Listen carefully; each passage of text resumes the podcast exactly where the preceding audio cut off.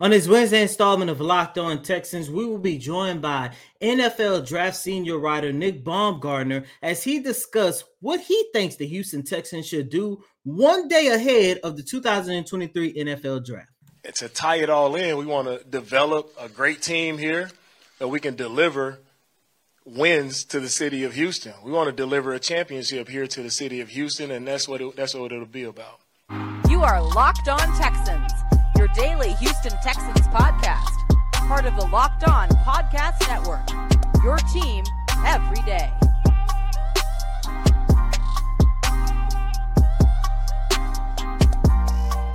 Welcome in, everybody, to a Wednesday episode of the Locked On Texan podcast, a part of the Locked On Podcast Network, your team every day.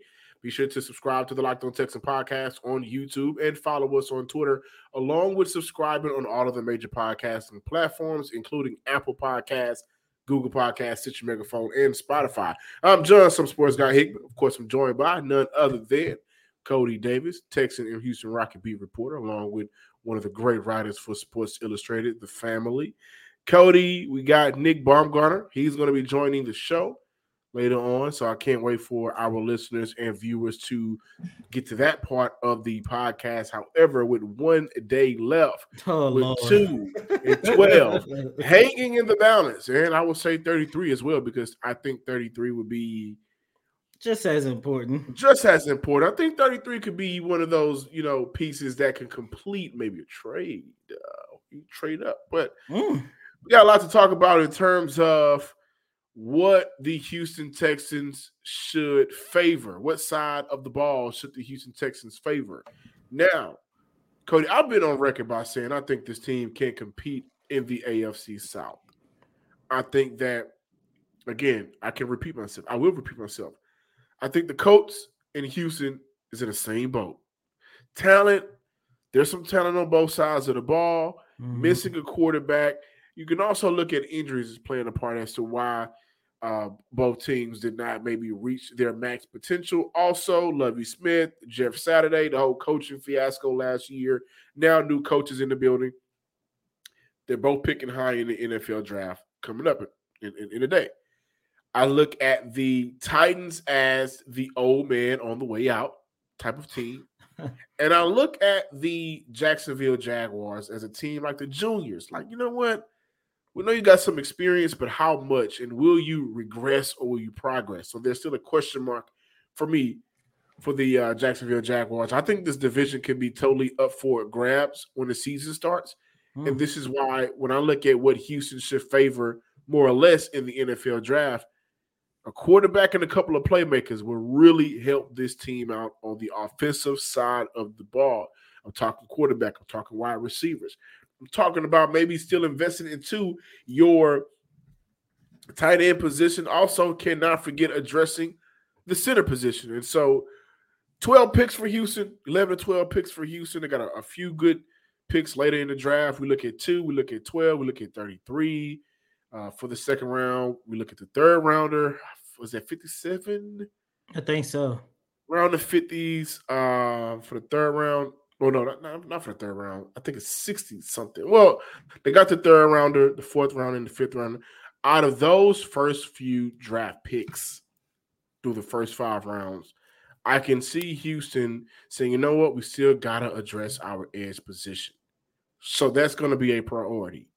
But I don't see Houston coming out of the first five rounds without a quarterback and without bringing weapons to this team offensively and addressing the offensive line. So, again, as mm-hmm. much as this team struggled the last three seasons, uh, David Culley era, the Lovie Smith era, and now we're about to start the DeMeco Ryans era.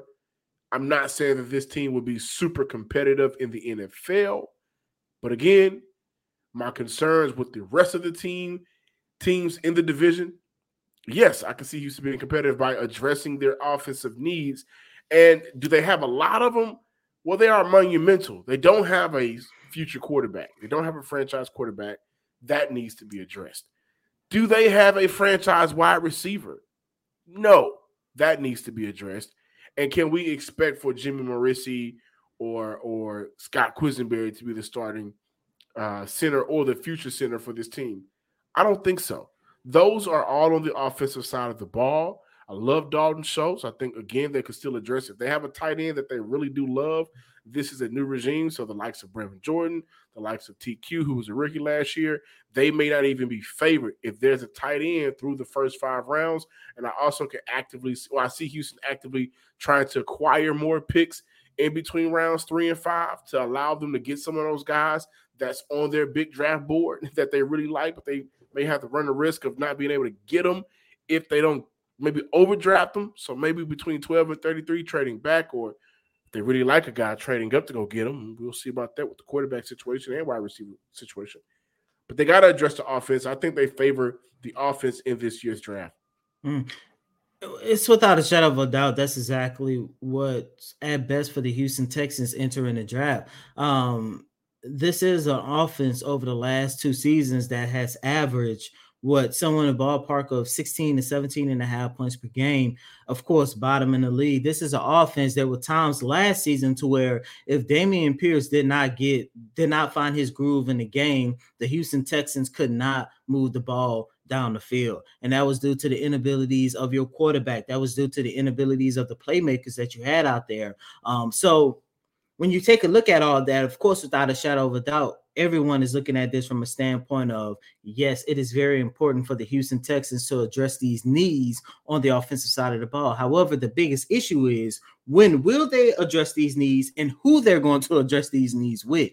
We talk about the quarterback position every single day here on this show, so we don't even have to dive into all of that talk as of right now. However, I'm under the impression, John, it doesn't matter who's under center, whether they running back with Davis Mills, make a trade for Lamar Jackson, draft CJ, draft Hendon Hooker, or whatever the case might be. They definitely need to make sure that they add some playmakers because if they don't, you cannot go into the 2023 campaign banking on Dameon Pierce being your number one weapon and at times your only weapon on the offensive side of the ball. You look at the wide receiving core. I mentioned it a couple weeks ago. I love the signing of Noah Brown. Um, I, I, love the signing of Woods. I think that the Houston Texans wide receiving core did get a tad bit better, but at the end of the day, you need a number one wide receiver target. You need a number one wide receiving threat. And we saw, especially more so the second half of last season, once, you know, Brandin Cooks kind of just gave up on the organization.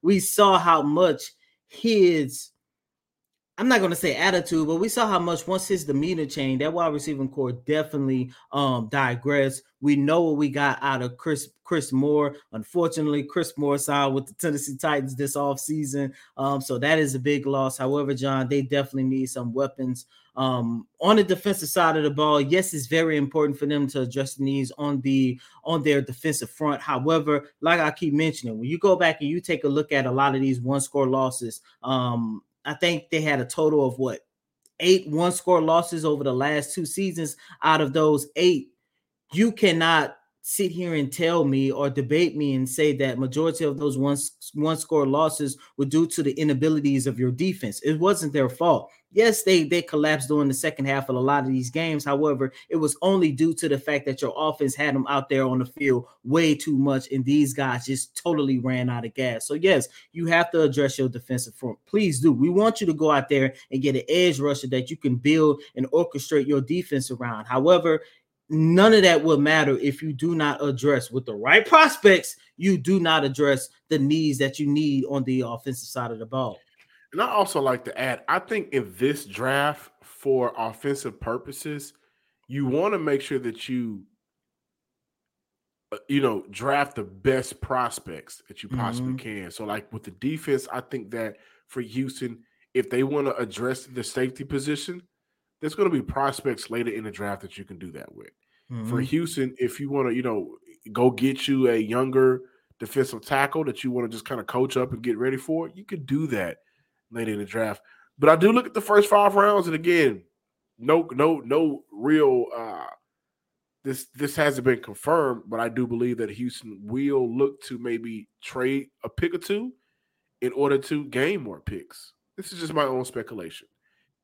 And with that, that would be a perfect opportunity for Houston to look at some of those later round picks I look at 212, 33, and, and you know the first five rounds. I don't think Houston needs to address safety. I don't think Houston mm. needs hmm. to address the cornerback position. I think a linebacker on defense and edge on defense are the two that I say, yeah, you got to address those. But I don't think that those positions, as of right now, should be an overdraft for Houston. You get your guy whenever you get him, but you cannot walk away from this draft without a quarterback. That won't happen. That's been confirmed. Cannot walk away from this draft without, I think so, a top four, top four wide receiver prospect. And I think once you get between rounds four and five, you go out there and you draft another one. They gotta they gotta get some star power and firepower on this offense. In the early 2010s, this team was so great on defense. So great on defense. The JJ Watts, the Daniel Mannings, the Kareem Jackson when he got it together. The DeMeco uh, Ryans. well, DeMeco was around for that one season, but after that, yeah. you got the the Brian Cushings, the uh J. Joes. Like they built a great defense, damn good defense. I think they were number one or two one of those years before a consecutive few years. They were like top five. They always came up offensively short. If this is a league where, of course, you want this team to be stout defensively, no doubt about that. Like we just saw what the 49ers were able to do defensively throughout the entire NFL season and playoff run until their hopes came up short but you still got to put an offense on the field that can score points. This isn't 08. This isn't 06. This isn't 99. This is a this is a league that you got to put offense on the board. So points on the board, excuse me. So I do think again they favor, they should favor offensive players in this year's draft. This isn't 06. You sure about that? Oh man. If you're looking for a delicious snack but don't want all of the sugar and calories, then you need the best tasting protein bar on the market. If you're like me and want to make better and healthier snack choices but don't want to compromise on taste, check out the Built Bar. The Built Bars are good for a number of reasons. Number one, they're covered in 100% real chocolate. Also, they come in unbelievable flavors like the churro, peanut butter brownie, and cookies and cream. But on top of that, only 130 calories, only four grams of sugar with a whopping 17 grams of protein. And now you don't even have to wait to order online. You can run into your local Walmart or Sam's Club today. Join Kyle Crabbs, Joe Marino, and other Locked On NFL local experts on the Locked On NFL Scouting YouTube page for live NFL draft coverage presented by Ultimate Football GM. Kyle and Joe Marino will be live during all of the rounds one, two, and three. And then on Saturday, they'll get you caught up after each round. Join the draft dudes for the first round tomorrow night on YouTube and on, uh, on and on YouTube, excuse me, on YouTube on the Locked On NFL scouting page starting at 7:30 Eastern Time. Welcome back in, ladies and gentlemen, to this Wednesday installment of Locked On Texans. Tomorrow is the 2023 NFL Draft. I consider this arguably, if not the most important draft in franchise history, because so much is at stake and joining me today is Nick Baumgardner, senior NFL draft writer of The Athletic. Nick, how you doing? And welcome to Locked On Texans. The day before, I know, we oh, can eventually either make or break the Houston Texans for at least the next four to five years. Coty, I'm glad to be here, and I'm really happy to talk Texans because, like, they are. You said it. Like, not enough people are talking about this. They have so many picks. It's like I wrote about this a couple weeks ago. Like it almost feels like they have too many picks. Like they have so mm. many opportunities to get better, and like they don't have to do anything. That's the beauty of it. They don't have to do any one thing. They can do like a hundred things. You know what I mean? So yeah, yeah happy that, to be here it's the beauty of it, but at the same time, it's sort of a heartbreak and a reminder yes, of what yes. could have been. Because there's a particular guy that's in Cleveland now. It's part of the main reasons why they have so many picks, and part yeah. of the reasons why a lot of the picks that they have are like some of the prime picks in the draft. You take right. a look at number two, take a look at number 12, take a look at 33. Like it goes on and on. That's just for this year. But speaking of the guy that's now in Cleveland, is part of the reason why mm-hmm. the Houston Texans have this big void at the quarterback position. Nick, let's jump right into it. Um, what can you tell myself and the listeners about what you're hearing around your circles about what the Houston Texans could potentially do at quarterback when it comes to CJ, when it comes to Will Levis, but more importantly, over the last couple of days when it comes to Hendon Hooker.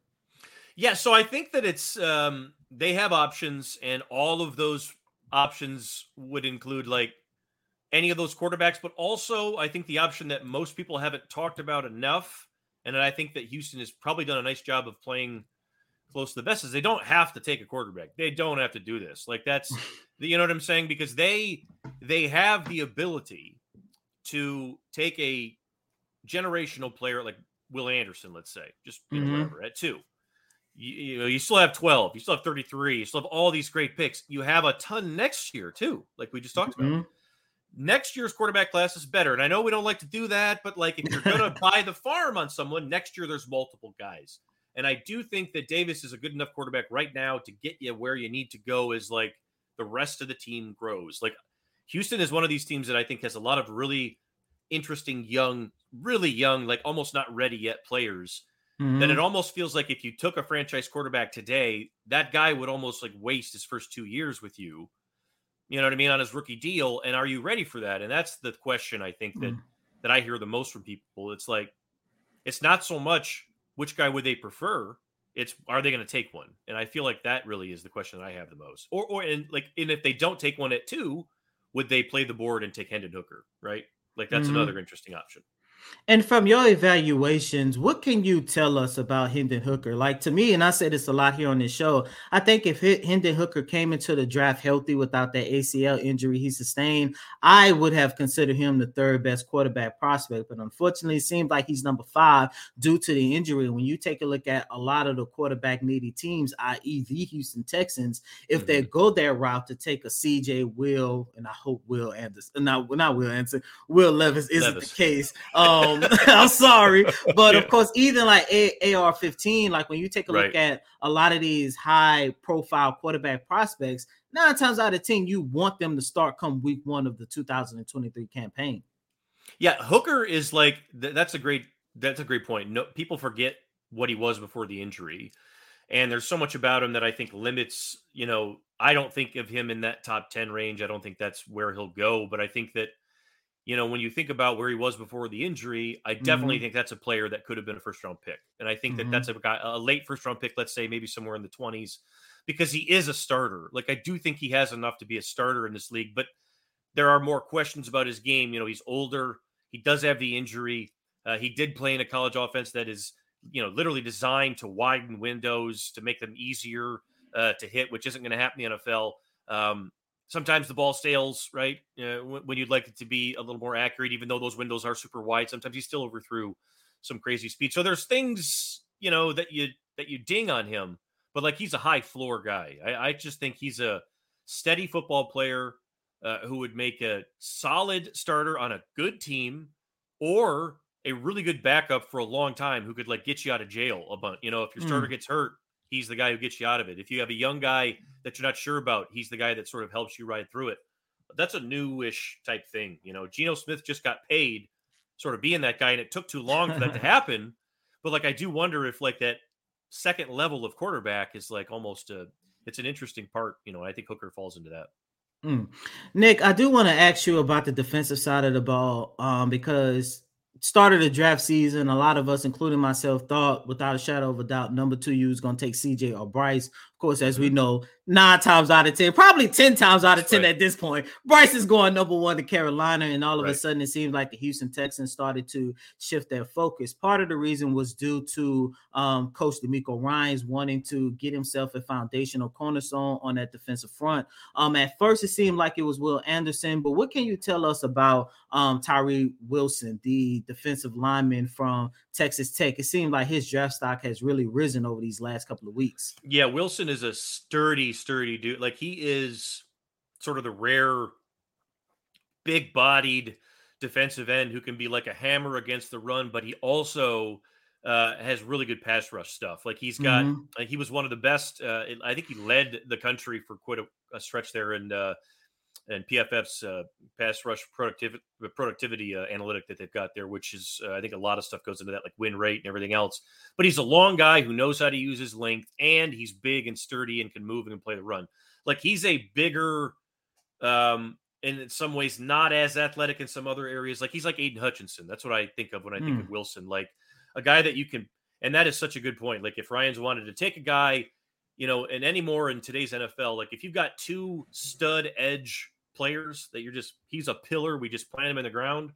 Like you can do a lot experimentally behind them. You know what I mean? You can take chances on guys. So I think Wilson is that type of guy. He's a three down player, no question about it. Anderson, I still like better because I think he's he can do more in terms of pass coverage, in terms of other. He's even a more athletic version of probably like a Hutchinson. Uh, but I really like Wilson a lot, and I think he's probably right under there. And I could see why teams might even have Wilson ahead of Jalen Carter. Eh, all the hmm. other stuff about Jalen Carter aside, uh, because Tyree can do so many things out there. Speaking of Jalen Carter, really quick. Yeah. Where is his draft stock as of right now? yeah, that's the million dollar question because that's really where like the draft is going to sort of eh, the, the, draft starts in two places. It's like it starts with Houston, whatever mm-hmm. Houston's going to do, and then you know that sort of untangles the whole thing, and then who takes Carter? You know, does mm-hmm. Seattle take Carter if he falls there? Does Detroit do it? Uh, if those if those two teams pass, you know, at the end of the day, I don't think he falls out of the top ten, and I think that that's probably mm-hmm. where the floor is because I think it comes back to how he reacted in in the individual meetings, and that's only for him and those people that were in those meetings to sort of know because mm-hmm. the book on him is like it's complicated for a lot of young kids. It's complicated. You, you know, we know this. We were all young, right? Like all I hear on Jalen Carter is that he's a young, very young kid who's really immature, who needs to grow up, and uh, just went through a horrible tragedy, right? So I, yeah. I don't hear he's a horrible person who's like this irredeemable, you know. I don't really hear that. So I I I tend to think that if you're a mature team that has mature guys in your locker room and you think that he's a just a good-natured kid who's just got to grow up, mm-hmm. then you'll be okay taking that chance. And that's why I think he's a top 10 pick because he's a he's a top three player, no question about it in the draft. yeah. One of my dream scenarios, I'm not gonna lie, is that is if he falls uh, to 12. Yeah. If he falls to 12. you know, I was thinking about that. I was like, well, uh-huh. if they still take CJ at two, do they risk seeing if Carter falls to 12? Then you got two foundational pieces yeah. on both sides of the ball. Who knows? I wouldn't hate that at all. I wouldn't hate that at all because I think you're also gonna get hopefully hopefully, I don't know this. Hopefully, you get an angry, motivated Jalen Carter, whoever takes him, because mm-hmm. he's had a rough go here, right? Like, yeah, and a lot of it's been his own doing. So mm-hmm. now we'll get to see. You know, ultimately, it's up to him, but hopefully, we see a motivated dude who comes ripping and tearing for whoever takes him. Hmm, hopefully, Nick. Last question before I let you go. Um, you know, we talk a lot about the quarterback, but I think the second most important position for the Texans to um, try to fill in this draft is at wide receiver. Um, mm-hmm. I talk a lot about you know the disappointing season Davis Mills had, but at the same time, outside of Dameon Pierce, he really did not have right. any weapons, especially in the wide receiving core, and especially after Brandin Cooks decided he wanted to quit on the team after they decided not to trade him at the trade deadline. But you know, that's neither here or there. We don't want to talk about that anymore. But uh, you know, what what's the possibility of the Texans exiting the first round without a wide receiver? And if that is the case, who are some of the I guess second tier wide receivers that the Houston Texans can target that can actually come in and make a positive impact at, in this position group. Yeah, I'd be interested to see if Houston would like trade off a 12 and try to get a one of these first round guys because 12 mm-hmm. is too early, I think, for a receiver in this draft. Mm-hmm. But like you're right because they could really benefit if they could get down to the teens or maybe the 20s if they could snag like Jaxon Smith-Njigba or you know Quentin Johnston or one of the, these are Addison too. Like those three are first, they're the no doubt first round picks. I really like Zay Flowers and Josh Downs, though, at the top of the second round. And I think that that's mm. why, for me, like, I, I wouldn't be stunned if one of those two sneaks into the bottom of the first round, but I think that you're going to have enough good options at wide receiver at the top of the second round to where that feels like a, a spot for Houston. Or you could also take that, you know, pick a, that 33 and move back up into the 20s. Like that would be mm. something. Maybe you stay at 12 you know, and if Carter falls, or you, you know, you take another, maybe you take like Van Ness and Edge, one of these guys, and then maybe you trade up into the 20s and get into the receiver run. Because I think that we're going to wait a little bit on the receivers. I, would be a little surprised if we see a receiver go before like 15. Mm. Nick, really quick, just for fun. Yeah. What will the Houston Texans do with the number two overall pick? Number two pick. Okay. I think they're gonna take uh I think they're taking Stroud. Like I just think don't I'm not gonna overcomplicate it. Like I'm just I, I don't I don't know, but if you had to tell me that's who I would take, I would Uh-huh. take CJ Stroud. I think he's good enough to do it. Um, I think he, he needs some time, but like we said, so does the whole team. If you you got a new coach who's young and understands, I think that's okay. I think you take CJ Stroud and you and you build around him. I'm glad you said that because throughout this whole entire week, I've been speaking it into existence. Okay, with the number two overall pick, the Houston Texans will select CJ Stroud. Uh, Don't get me wrong, I really like Hendon Hooker, and if that's their contingency plan, I'm okay with it. But it's something about CJ that I truly like, and I just hope just don't make it complicated. Just get CJ. Let's roll Yeah, with him I for the next three to four years. Don't complicate And it. Yeah, you know like that, that's all. But at the end of the day, it's the Houston Texans, and Yeah, this is what yeah. we're expecting. well, that's why they have all these picks. as you said. Exactly. So, like, exactly. I, I know that very well. I'm a Lions uh, follower myself, so I understand completely. Oh man. Well, it Absolutely. seems like y'all finally gonna turn things. Hey, they're on their around. way, so there's hope. There is hope, of course. Right. but um, Nick Baumgardner, senior NFL draft writer at the Athletic. Nick, really quick, where can our listeners follow you at on all your social media platforms? Please be sure to tell them about subscribing to the Athletic. Let to the Athletic. I'm a subscriber. It's one of the best contents that you can go to if you are a sports fan, sports reporter, whatever the case might be. Well said, Coty. Thank you. I think I would start with if you haven't found Dane Brugler's Beast, the draft guide that we print every year, which is amazing. That I Uh, have that is online. in my computer. Oh yeah, that's online right now, and it's well worth it. That'll get you through like the whole summer. Uh, of course, you can find me on Twitter at Nick Baumgardner. I'm on Instagram at Nick Baumgardner FB. We've got all sorts of draft coverage this week. Uh, live blog. We'll probably have deals too. I'm sure at some point coming out. So be Mhm. be sure to follow all your athletic writers, and we'll hook you up whenever we find a deal. And subscribe if you haven't. Welcome back in, ladies and gentlemen, to this latest installment of Locked On Texans. We are officially one day away from the NFL draft. And shout out once again to Nick Baumgardner, um, NFL senior draft writer at The Athletic. Please be sure to subscribe to The Athletic. Um, a lot of great work over there, over there at that company, those guys do. And um, John, listeners and viewers, I think it's hilarious how everybody, we all have all of these different scenarios and everything else. And everybody, every time you ask, what do you think the Houston Texans are going to do at pick number two? They always talk about they have a feeling that it's going to be CJ Stroud. everybody, I think we all holding on hope that that's what the Houston Texans do. However, I do like the fact that he did agree with me by saying that Hendon Hooker could be and would be the third best rated quarterback coming out in this year's draft had he came into the draft healthy without that um, ACL injury that he sustained. He compared them to G- Geno Smith. I think his ceiling could be higher than Geno Smith. However, um, as we all know, Geno Smith tore it up in Seattle this season and was finally able to find a home. And um, you know, shout out to Geno Smith. Happy for him. However, John, we opened up the show talking about the importance of playmakers. Um, you heard Nick say it as well. You know, it is definitely important for the Houston Texans to go out there and find not just playmakers, but find a way to improve their wide receiving core. Yeah, yeah, we you know it's important for them to do so. I'm- You know what? The thing about Houston right now is everybody can see it. That's the worst part. Everybody can see it. Every, Hopefully, everybody they can see it as well. Everybody can see it. Now, what I don't personally see, Coty and listeners and viewers, is Tyree Wilson, the hype around Tyree Wilson, Mm. getting him to jump all the way up to be the potential number two overall pick. I've seen the mock drafts. I've heard the TV talking heads, this, you know, maybe former scouts or former NFL players talking about the potential of Tyree Wilson going at number two.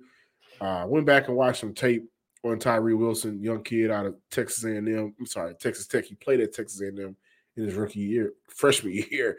Uh, he did have a 22.6, so nearly a 23% pass rush uh, win percentage. That was second in the Big 12. Uh, he's a very raw prospect, very raw. 6'6, I think 265. Uh, When I say raw, I mean raw. He has good length, great wingspan, decent play recognition. I'll get back into that. Uh, misdirections could possibly hinder him at the next level. Uh, his strength, his strength does help him in terms of a great power rush at the collegiate level. That's a concern of mine because I think that with his rawness, that is something he needs to work on, becoming a natural defensive end. He does have a slow get off off the line of scrimmage. Uh, again, not a natural, not a natural pass rusher. Still needs a lot of development as a natural pass rusher, as a natural defensive end.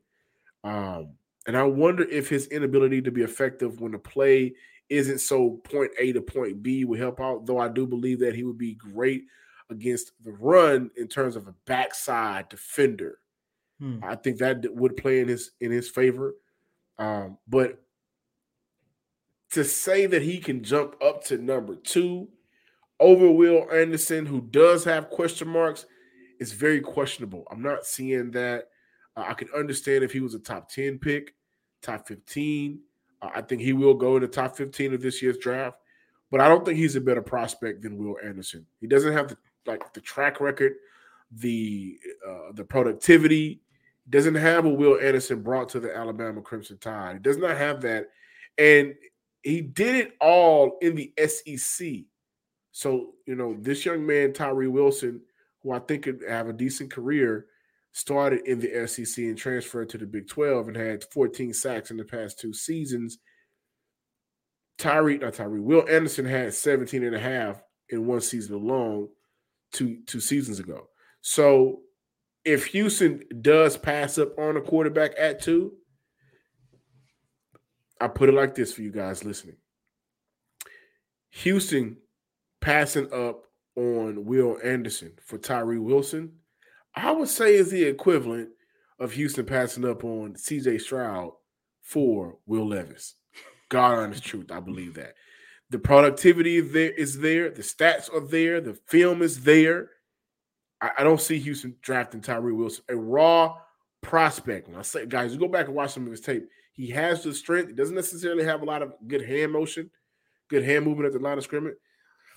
Raw, man. This this could possibly be if they draft Tyree Wilson, this could possibly be the Solomon Thomas of Houston's uh, of Houston's draft. No joke. Thank you guys for checking out today's episode of the Locked On Texans podcast. Be sure to follow us on Twitter at Locked On Texans. Also, give me a follow at John underscore Hickman twelve. One day love. Hmm. before the madness. Hmm. It's not going to be madness. It's going to be nothing but positivity that I'm going to continue to speak of. But as always, I'm your host, Coty M. Davis. Please remember to follow me on Twitter at Coty Davis underscore 24. Once again, that's Coty C O T Y D A V I S underscore 24. Positivity! Speak it into existence. Until next time, ladies and gentlemen, peace.